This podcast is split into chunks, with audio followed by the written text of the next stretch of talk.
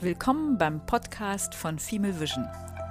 Wir sprechen in unserem Podcast mit Menschen, die uns begeistern, weil sie Wirksamkeit erzeugen und weil sie mitunter dabei Schwierigkeiten erlebt haben und uns hier wissen lassen, wie sie diese überwunden haben. Uns interessiert, wie sie mit Einfluss und Macht umgehen, wie sie Kommunikation gestalten und wie sie die Systeme, in denen sie aktiv sind, bewegen. Wir sind Gudula Merchert-Werhan, Katharina Eucken und Marlene Nebelung.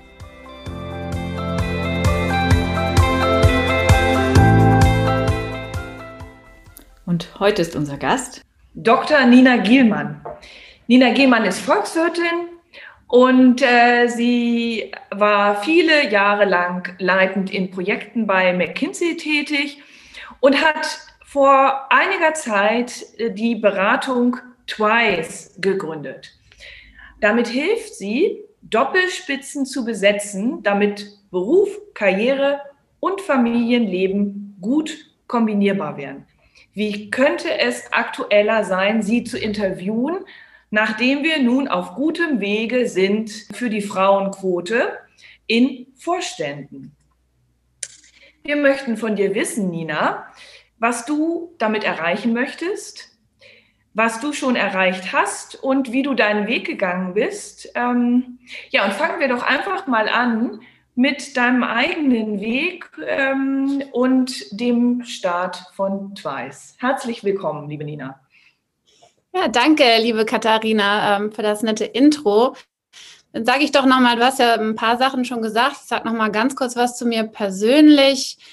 Ähm, wir waren, äh, ich war mit Familie und mein Mann natürlich auch. Äh, wir waren vier Jahre in den USA und ähm, da habe ich natürlich eine ganz andere Arbeitswelt kennengelernt. Also ohne das wirklich bewusst wahrzunehmen. Äh, ich hatte auf Klientenseite ähm, immer im Senior Management ganz natürlich Frauen, also ein, einfach eine gewisse Grunddiversität und als wir 2016 dann zurückkamen äh, nach Deutschland, ich bezeichne das im Nachhinein so ein bisschen provozierend als meinen Monokulturschock, als ich in meine eigene Heimat zurückkam.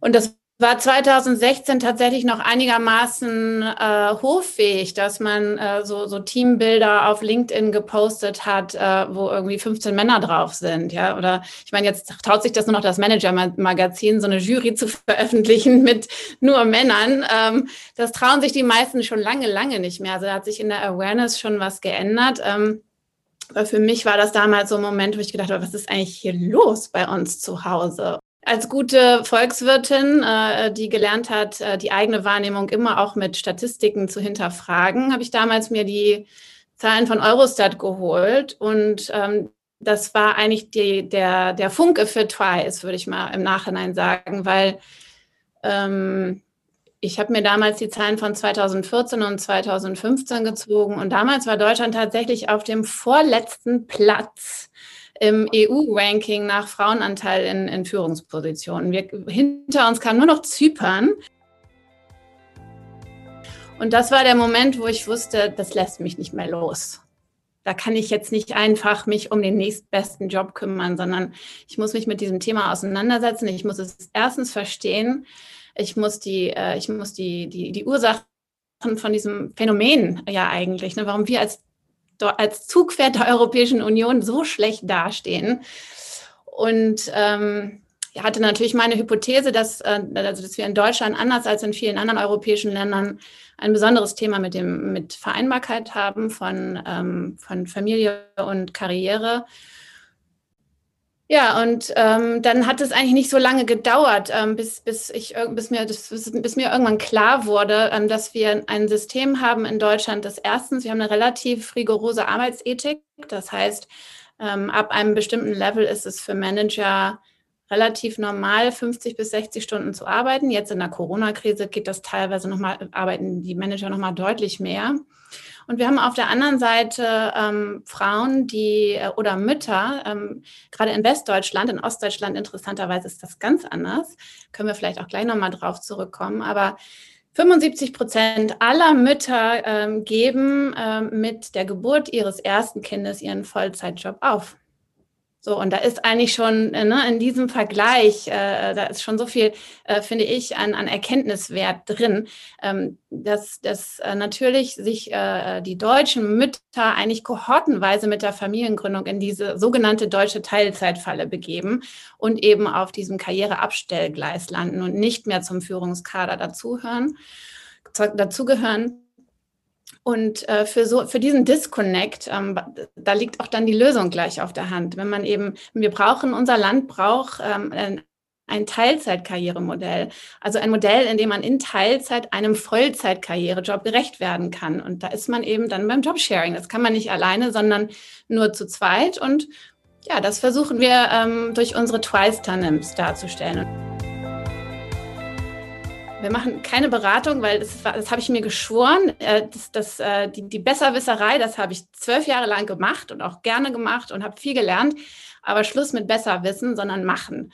Ähm, also was wir machen, äh, unsere, unsere Kernkompetenz ist eigentlich das Matchmaking von Tandems und die Vermittlung von einem fehlenden Tandempartner oder einer Tandempartnerin, wenn das Unternehmen jemanden braucht, um eine interne Mitarbeiterin oder Mitarbeiter zu stabilisieren die eben in ihrer Arbeitszeit runterfahren wollen und trotzdem nicht aus der Karriere fliegen wollen.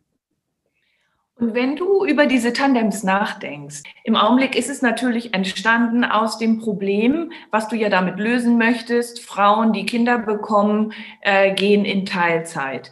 Aber ich könnte mir vorstellen, dass dieses nur attraktiv für Frauen mit Kindern, sondern im Grunde genommen für jeden, der gerne daran teilnehmen möchte, einfach weil er beschließt, äh, weil ein Mann beschließt, er möchte auch mehr Zeit mit den Kindern verbringen oder weil äh, jemand beschließt, äh, eine Person beschließt, die gar keine Kinder hat und sagt, ich möchte aber dennoch, weil ich ja für alles alleine zuständig bin, auch mehr Zeit haben für mein Leben.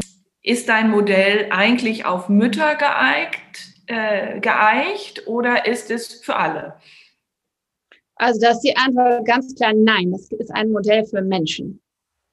Und ich würde, und wir sagen auch eigentlich immer, es ist natürlich im Marketing und wenn wir mit den Kunden sprechen, sehr zugespitzt auf diese Problemgruppe, weil die gehen, ne, mit dem Mittelbau gehen halt kohortenweise die Frauen verloren mit der Familiengründung und die Unternehmen sind verzweifelt, weil das öffentliche Narrativ äh, gibt ihnen auch keinen Credit mehr dafür. Kein Unternehmen geht nach draußen und sagt heutzutage noch, meine Pipeline ist aber leer. Ich würde ja so gerne Frauen in den Vorstand befördern, aber ich habe ja keine. Da kommt gleich der nächste Shitstorm um die Ecke, auch wenn es vielleicht die Realität ist. Mhm. Ähm, das heißt, ähm, die, die, die Verzweiflung, die Unternehmen, die bei uns anklopfen, die sagen, Frau Dr. Gehmann, wie kriegen wir unsere Frauen, die wir eigentlich im Recruiting machen, wir, haben wir eine, äh, äh, eine Quote von 50 Prozent und im Vorstand haben wir gerade mal vier Prozent. Wir, wir kriegen sie nicht stabilisiert. Bitte helfen Sie uns. So, ähm, was ich sagen will, ist, dass ähm, uns geht es darum, diese, dieses Tandem als echte Alternative zum Vollzeitkarrieremodell flächendeckend zu etablieren, um natürlich einfach das menschliche Bedürfnis, nicht 80 Stunden die Woche arbeiten zu müssen, um eine, um einen verantwortungsvollen Job zu haben, um, um das darzustellen. Und das können natürlich, ähm, ich würde sogar sagen, es ist, also für uns ist der Business Case dafür so eindeutig, weil sich als Unternehmen auf eine Schnittmenge zu fokussieren, die das erfüllt und, und wo man ja eigentlich auf etwas abstellt, was nichts mit dem Leadership-Potenzial oder den Kompetenzen zu tun hat, sondern es hat was zu tun mit dieser unbegrenzten Verfügbarkeit und auch physischen Konstitution, die man mitbringen muss, wenn man 80 Stunden die Woche arbeiten kann, das sollte doch nicht die primäre, ähm, das primäre Auswahlkriterium für unsere, für unsere äh, Top-Führungskräfte im, im Vorstand sein, sondern äh, das, was sie auszeichnen sollte, primär ist doch sozusagen, ne, wie, wie, wie strategisch können die denken, wie viel Potenzial, wie viel visionäre Kraft haben sie für die Zukunft, inwiefern sind sie in der Lage, ihre, ihre Kollektive, also die Unternehmen für, für diesen Weg zu begeistern und mitzureißen und, und die Menschen dazu zu bringen, die extra Meile zu gehen. Nicht zeitlich, sondern einfach vom Herzen. Ähm, das sind doch ganz andere Dinge, die gefragt sind, als das, was wir im Moment sozusagen primär abprüfen. Und deshalb ist, finden wir dieses, dieses, dieses kollabor kollaborative Modell unglaublich wichtig und ein totaler No-Brainer aus Unternehmenssicht, weil sie damit äh, Talente nach ganz oben befördern können, die im Moment einfach auf aufgrund ihres Zeitbudgets nicht in Frage kommen. Am Beispiel für einen, für einen DAX-Konzern, da geht es vor allen Dingen darum, mit diesen Tandems, und das ist eine total smarte Idee von diesem Unternehmen, die sagen, warum machen wir, schlagen wir nicht zwei Fliegen mit einer Klappe? Wir, wir befördern bei uns intern Frauen durch dieses kollaborative Modell und auf der anderen Seite stellen wir sicher, dass ältere Manager, die sozusagen auf die, äh, ähm, die auf dem Weg in die Rente sind, dass sie über so ein Altersteilzeitmodell gemeinsam mit diesem junioreren Talent eine Zeit lang arbeiten und stellt das Unternehmen auch noch den Wissenstransfer von diesen wertvollen, von diesen wertvollen Führungskräften sicher. Ähm, und das über so, so, eine smarte Lösung über ein, zwei Jahre. Ähm, und da ist sozusagen, da ist tendenziell, ne, weil wir sind ja in Deutschland, äh, da ist tendenziell der, der, der Seniore-Part und so, das sind durchaus Männer. Eigentlich ist das Modell ja eine Revolution, auch in Bezug auf die Unternehmenskultur, weil man anders denkt, von den Qualitäten her und von der Interaktion. Es ist ja nicht mehr der Wettbewerb, der zählt, sondern das Zusammenarbeiten, was zählt und sich ergänzen. Würdest du das äh, so unterschreiben? Ja, genau, da geht der Trend hin. Wir sind ja auch, ne, also äh, die Unternehmen äh, sind alle auf der Reise in Richtung agilere Teams, hierarchiefreiere Teams. Ähm, der, der, die, die Führungspersönlichkeiten, das ist Führung, wird immer mehr etwas sein, was mit ähm, ne, einfach, wie, wie organisiere ich kollektive Teamarbeit, wie coache ich meine Mitarbeiter und weniger, ne, mach das jetzt und, und dann die Frage, warum soll ich das machen? Ja, weil ich das sage. Also sowas, das hat, das hat nicht wirklich Zukunft. Das kommt aus einer anderen, aus einer anderen Arbeitswelt, aus einem, aus dem industriellen Zeitalter. Deshalb glauben wir natürlich, dass äh, jenseits davon, dass, dass diese Tandems der Systemfix für Vereinbarkeit sind, es ist eigentlich auch ähm, der, der nächste Schritt, die die Unternehmen den Unternehmen wagen müssen, um sich auch in ihrer ganzen Arbeitsmentalität und Führungskultur moderner aufzustellen. Ich möchte noch eine Sache sagen. Ich glaube, dass ähm, ähm, also wir haben jetzt alle so ein bisschen verstanden, ja, es ist nicht nur für die Muddis, die ihre Kinder kriegen und nicht wissen, wie sie das übereinkriegen. Es ist, wir haben ja auch, es ist nicht nur für die Väter. Äh, ne, also ich bin ja auch, stehe durchaus auch mal mit dem einen oder anderen Vorstand dann danach alleine im Fahrstuhl und dann sagt er mir, ach, wissen Sie was, Frau Gillmann, wenn es das vor 15 Jahren schon gegeben hätte, ich hätte das auch gern gemacht. Meine Jungs sind jetzt schon an der Uni und so, ich habe eigentlich nichts von denen mitgekriegt und ich bereue das jetzt. So, also das mal so in Klammern gesagt. Ne? Es ist etwas, denke ich, was, was die jungen Väter, die jetzt äh, zwischen 20 und 30 sind, also die zeigen mir wirklich einen Vogel, wenn ich denen sage, hier, du kannst hier nur Karriere machen, wenn du auch in der, äh, gewillt bist, 80 Stunden die Woche zu arbeiten. Also die machen das sowieso nicht mehr. Aber was ich noch sagen will, was im Moment, glaube ich, ein riesen Blindspot ist und wo wir noch nicht genug wissen, das ist vor dem Hintergrund dieser Krise, dieser Pandemie. Und damit meine ich nicht nur die Doppelbelastung von Eltern mit Home Everything. Ja, das kommt auch dazu, dass Unternehmen jetzt natürlich ähm, Eltern scharenweise verlieren, die abwandern, auch im Zuge mit Twice zu Arbeitgebern, die wirklich elternfreundlich sind und die verstanden haben, was das für eine Situation ist für Eltern im Moment. Und das jenseits von Lippenbekenntnissen da auch Modelle anbieten. Wer, wer das nicht verstanden hat als Unternehmen, ja, der macht einen so, äh, finde ich, offensichtlichen strategischen Fehler einer Personalplanung, da weiß ich auch nicht, da kann ich, da kann ich schon fast nicht mehr helfen, weil das ist, das muss man doch sehen im Moment. Aber was viele noch nicht sehen, ist, sollte sich Covid jetzt auch mit, der, mit den neuen Varianten doch schneller und mehr Menschen daran erkranken, ähm, wir starren immer so auf diese Risikogruppen und auf die Mortalitätsraten. Wir gucken noch viel zu wenig auf das, was mit den Patienten passiert, die das durchgemacht haben, die in Anführungsstrichen gesund sind, die aber alle dieses Long Covid haben. Also die, die leben wie, wie Krebspatienten nach einer Chemobehandlung mit einem Fatigue-Syndrom. Das heißt, die können gar nicht, die kommen nicht zurück nach ihrer Corona-Erkrankung und, und, und drehen dann wieder auf Turbo 100 Prozent, das geht nicht. Die können das nicht. Ganz viele von denen können das nicht. Und ähm, wir arbeiten gerade hier mit einer Studie in Frankfurt zusammen, um auch diese Zahlen äh, publik zu machen. Ähm, ich glaube, das ist etwas, wo sich auch Unternehmen schnell, schnell, schnell darum kümmern müssten, wie holen wir die erkrankten Mitarbeiter in einem Modell zurück, wo die dann nicht äh, äh paar Monate später vom Stuhl kippen. Es ist jetzt wirklich an der Zeit, sich mit diesem Thema auseinanderzusetzen. Ähm, wie komme ich meinen Mitarbeitern in ihrer psychischen und physischen Gesundheit durch kollaborative Arbeitsmodelle entgegen? Und zwar jetzt und nicht erst in einem Jahr. In Gesprächen, die wir so links und rechts führen, anlässlich dessen, was wir im Podcast machen und vorhaben, ist ein Einwand, der mir begegnet ist gewesen, ja, aber das ist ja eine schöne Idee, das kostet aber doch viel mehr. Entgegnest du Leuten, die sich so noch nicht durchringen können, aber irgendwie doch schon interessieren auf diesen Zweifel? Ja, also es ist einer dieser typischen äh, Bequemlichkeitsmythen. Also es ist totaler Quatsch. Also ich sag mal, für diese klassischen Elterntandems, was ja der Hauptfokus ist von den Unternehmen, die sich an uns richten, ist das Quatsch, weil die Mütter kommen in Teilzeit wieder zurück und da sind, ist es halt so, dass diese, diese sozialen Nebenkosten, im Wesentlichen reden wir über die doppelten sozialen Nebenkosten in so einem Tandem. Ne? Alles andere ja, vielleicht muss man sogar in einen zweiten Schreibtisch investieren. Ja, okay. Ja, aber das sind ja Peanuts. Also es sind im Wesentlichen die doppelten sozialen Nebenkosten, die ja äh, aber in einem Fall von einer Mutter hat einen Rechtsanspruch auf weitere Beschäftigung in Teilzeit eh anfallen dann wissen wir aus der Erfahrung von Unternehmen, die das ja schon, sage ich mal, seit Jahren systematisch in ihre Personalplanung integrieren, dass eigentlich der Produktivitätsvorteil von diesen Tandems das mal locker sowas von überkompensiert. Selbst wenn wir jetzt in einer Situation sind, wo wir sagen, oh, jetzt bieten wir das an und jetzt fängt unsere gesamte, gesamte Belegschaft auf einmal an, ihre Work-Life-Balance zu, zu, zu, äh, zu optimieren. Oh, oh, oh, und äh, äh jetzt fallen ne, auf diese, auf diese, diese bilanzielle Controller-Sicht auf eine Stelle.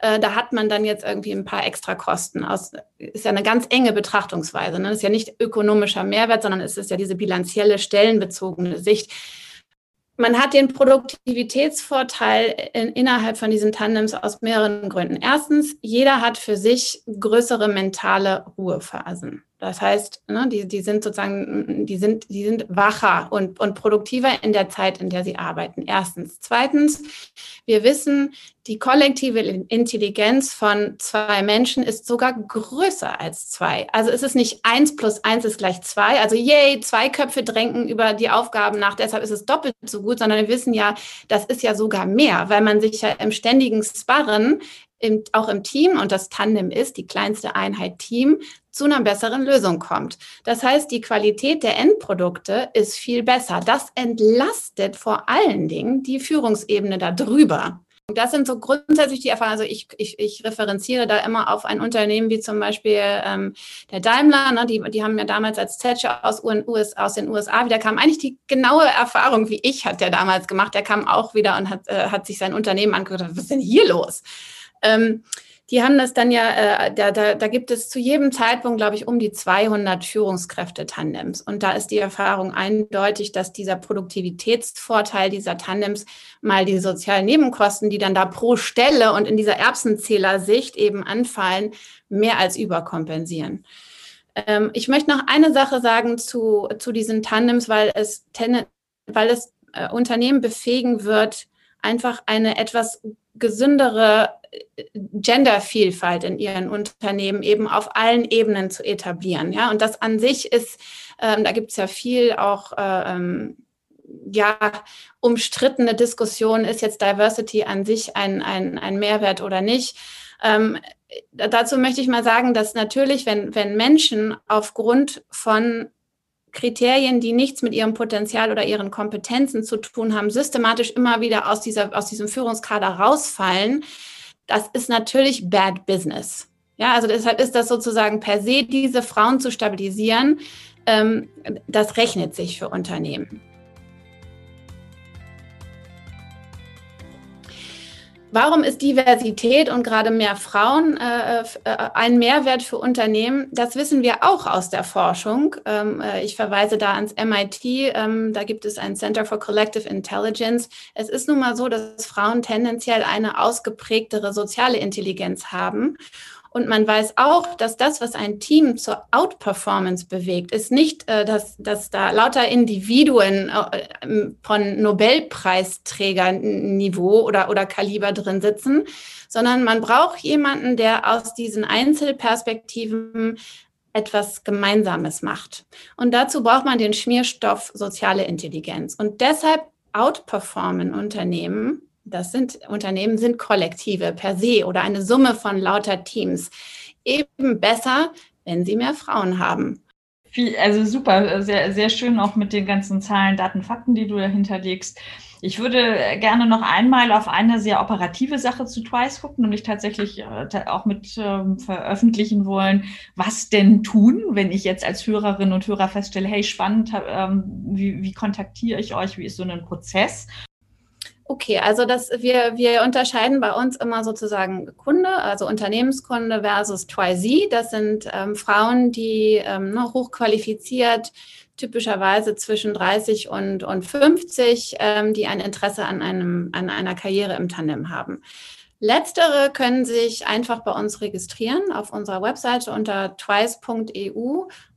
es ist ein einfacher Registrierungsprozess. Ähm, unter zwei Minuten, dann haben wir sie auf jeden Fall auf dem Schirm. Wir rufen jede, die sich neu bei uns äh, registriert, auch an, um sie kennenzulernen, um zu verstehen, ähm, wo ist sie gerade, ähm, was sind die Herausforderungen ihrer äh, spezifischen Situation und wie können wir von, von Twice bestmöglich helfen.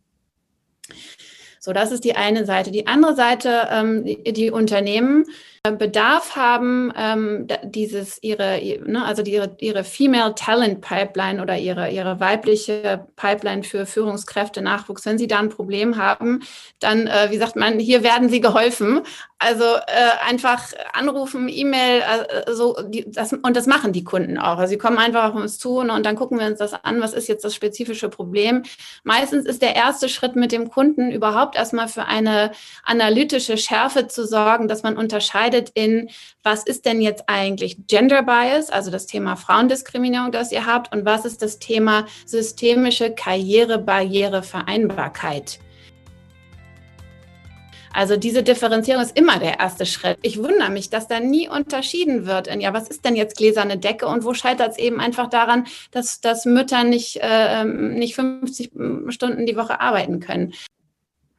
So, und das, wenn man das mal verstanden hat, dass, äh, dass man da wirklich ganz, ganz, ganz genau und individuell hin, hingucken muss, woran scheitert es denn hier bei uns, dass wir von 50 Prozent Frauen auf Einstiegsniveau zusammenschrumpfen auf weniger als 10 Prozent im Vorstand. Wenn man das verstanden hat, dann weiß man eben auch, wo man, ähm, wo man ähm, Twice einsetzen muss. Und man weiß dann aber auch, wo müssen wir uns komplementär noch andere Hilfe reinholen, um eben Sachen. Diskriminierung ist in Deutschland auch natürlich ein Thema. Mhm. Riesenthema. Ich würde sogar so weit gehen äh, mit meiner Erfahrung in den USA. Wir hinken da in unserer Awareness und unseren Instrumenten locker ein Jahrzehnt hinterher. Ich erlebe gerade auch die männlichen Manager total aufgeschlossen und ja, wir wollen sie ja haben. Was können wir denn tun, Frau Gillmann? Äh, wir wissen, dass, dass, dass das äh, ein besseres Arbeiten in gemischten Teams ist. Was, was, was, was machen wir? Was können wir noch tun? Ähm, jenseits von, von ähm, ne, natürlich diesen ganzen Unconscious Bias Trainings, was man auch machen muss, weil letztendlich das Gemeine an diesem Unconscious Bias ist ja, dass man das gar nicht weiß, dass man ihn hat. Und wir alle haben das. Und das finde ich auch ähm, übrigens in, in meiner persönlichen Erfahrung, und das möchte ich jetzt nicht generalistisch für alle sagen, ich erlebe es oft, dass Männer offen dafür sind, da, darüber zu lernen, was sie selber an Unconscious Bias verinnerlicht haben, wo sie ungerecht sind vielleicht gegenüber Frauen, dass sie willig sind, sozusagen besser zu werden. Und bei Frauen erlebe ich das aber nicht. Ich erlebe das oft bei Frauen. Wir haben diesen Unconscious Bias. Ähm, das ist dieses wenn man nicht zur, zur Gruppe dazugehört, verhält man sich eben wie die Gruppe, damit man eher als jemand anerkannt wird, der zur Gruppe gehört. Das heißt, wir Frauen untereinander verhalten uns teilweise so unsolidarisch und, und so ähm, beurteilen uns gegenseitig auch als Frauen kritischer, als wir Männer beurteilen, sind aber gleichzeitig nicht dafür offen, diese Kritik uns oder auch anzuhören oder uns auch selber mal zu hinterfragen, Mensch, inwiefern sehen wir denn das jetzt durch unsere eigene Sozialisierungsbrille eigentlich typisch äh, voreingenommen? Ja. Das war auch letztendlich das, wo ich hin wollte, denn das ist unsere These, dass ähm, wenn ich von den Rollenmodellen spreche, dann sind ja nicht nur die Männer und die Frauen in etwas verfangen und nicht nur die Frauen haben damit eine Last, sondern letztendlich auch die Männer mit dem Modell, mit dem sie lange auch aufgezogen worden sind, die Ernährerposition übernehmen zu müssen. Das ist ja auch eine Last, die die verspüren auf ihren Schultern, um die wir Frauen, die wir letztendlich traditionell dann freier sind, zu wählen, auch einen Vorteil haben.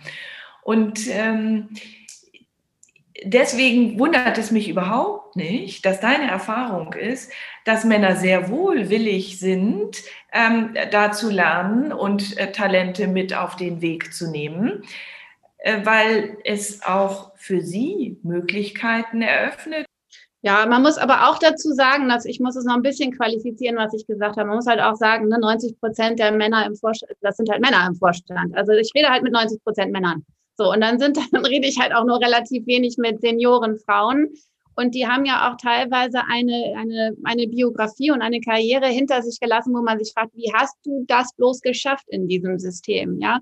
Und dass da natürlich auch gewissen, gewisse Verhaltensmuster eventuell oder Interpretationsweisen dann erlernt worden sind, um überleben zu können in diesem Kontext, ist ja auch klar. Insofern wundert mich das jetzt alles nicht. Ich würde jetzt mal sagen, dass die, die Frauen, also gerade insbesondere unsere Twicees in unserer Community und, und also da gibt es schon ähm, ja, also da gibt es schon, schon eine Offenheit und da diskutieren wir das auch sehr offen und ich erlebe es in meiner, in meinem eigenen Team auch immer wieder. Ne? Wir, wir alle, auch ich habe den Unconscious Bias. Ich erlebe ständig Situationen, wo ich etwas sage, wo ich denke, das gibt's doch jetzt nicht, dass ich im Kopf automatisch einen Mann hatte.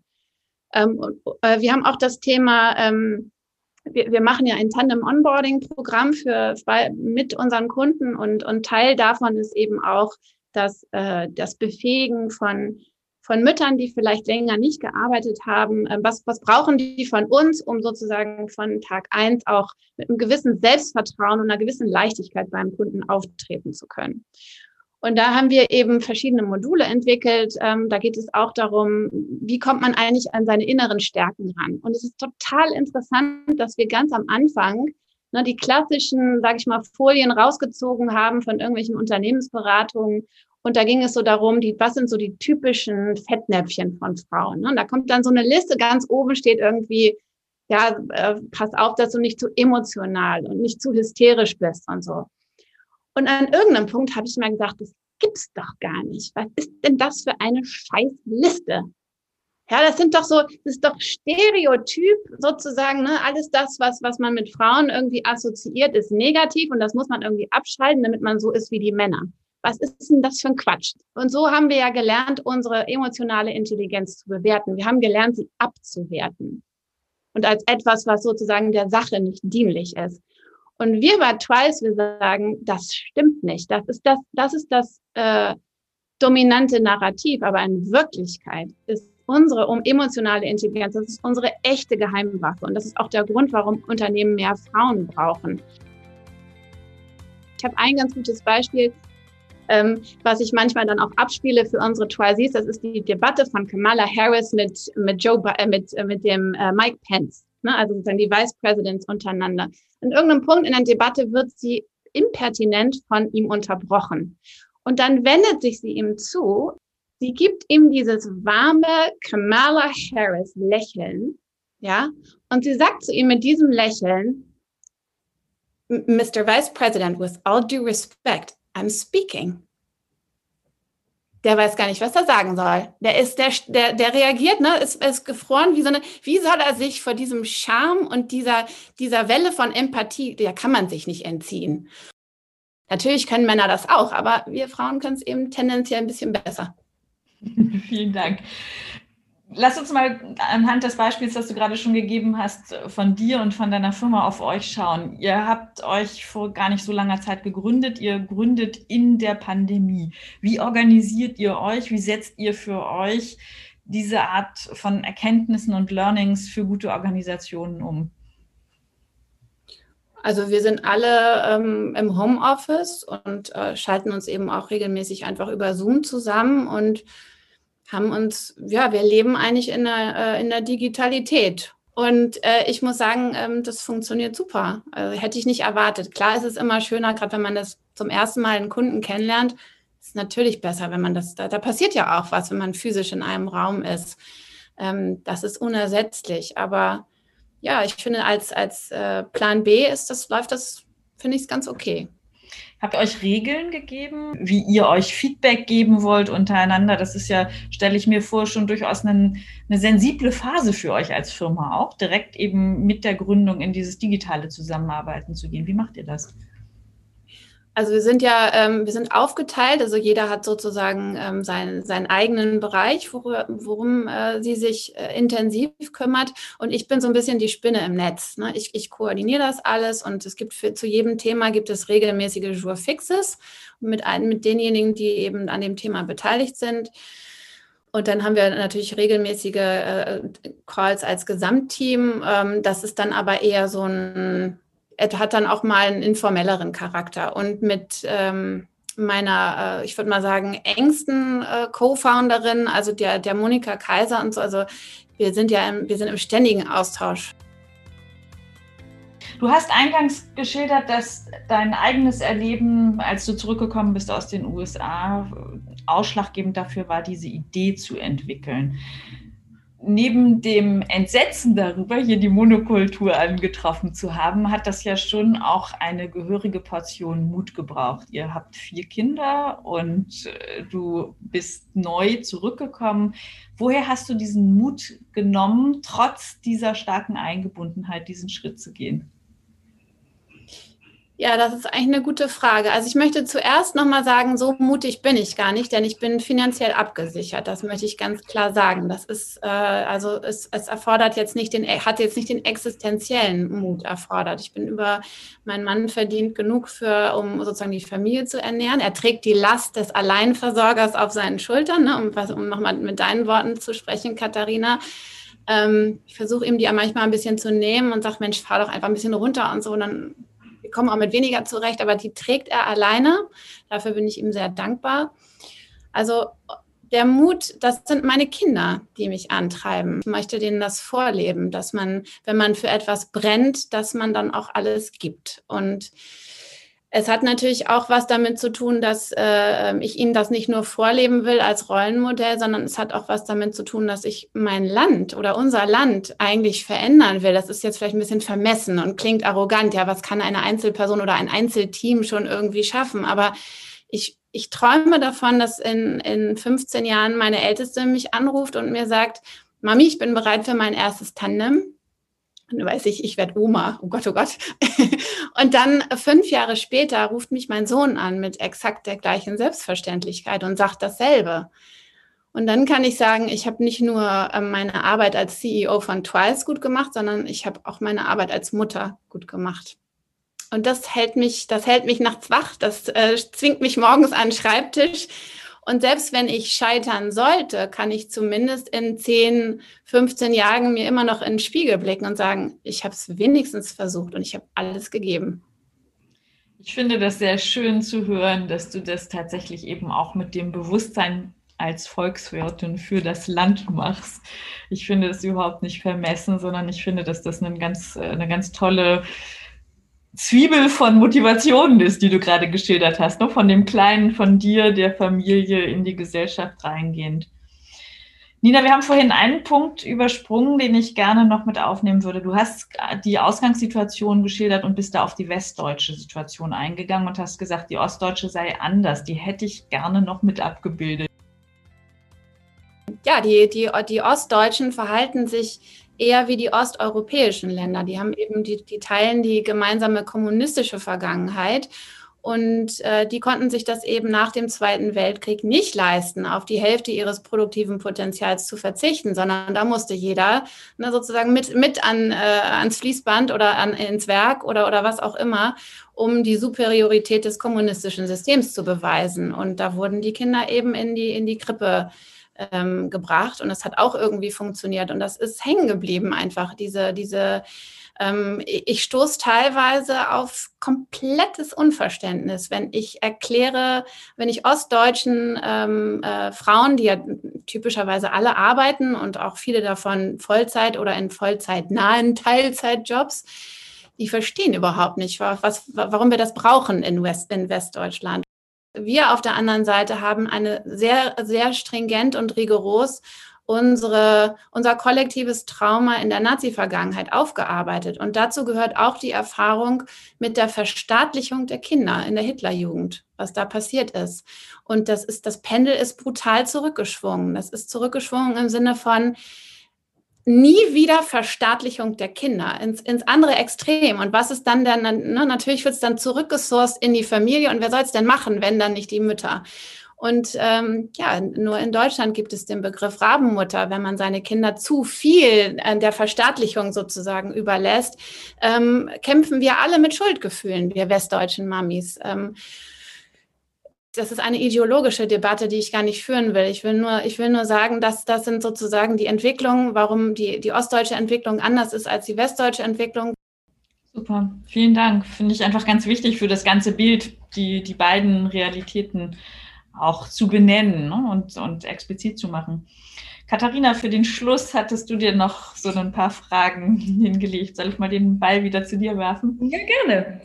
Wir fragen ja auch immer nach Vorbildern.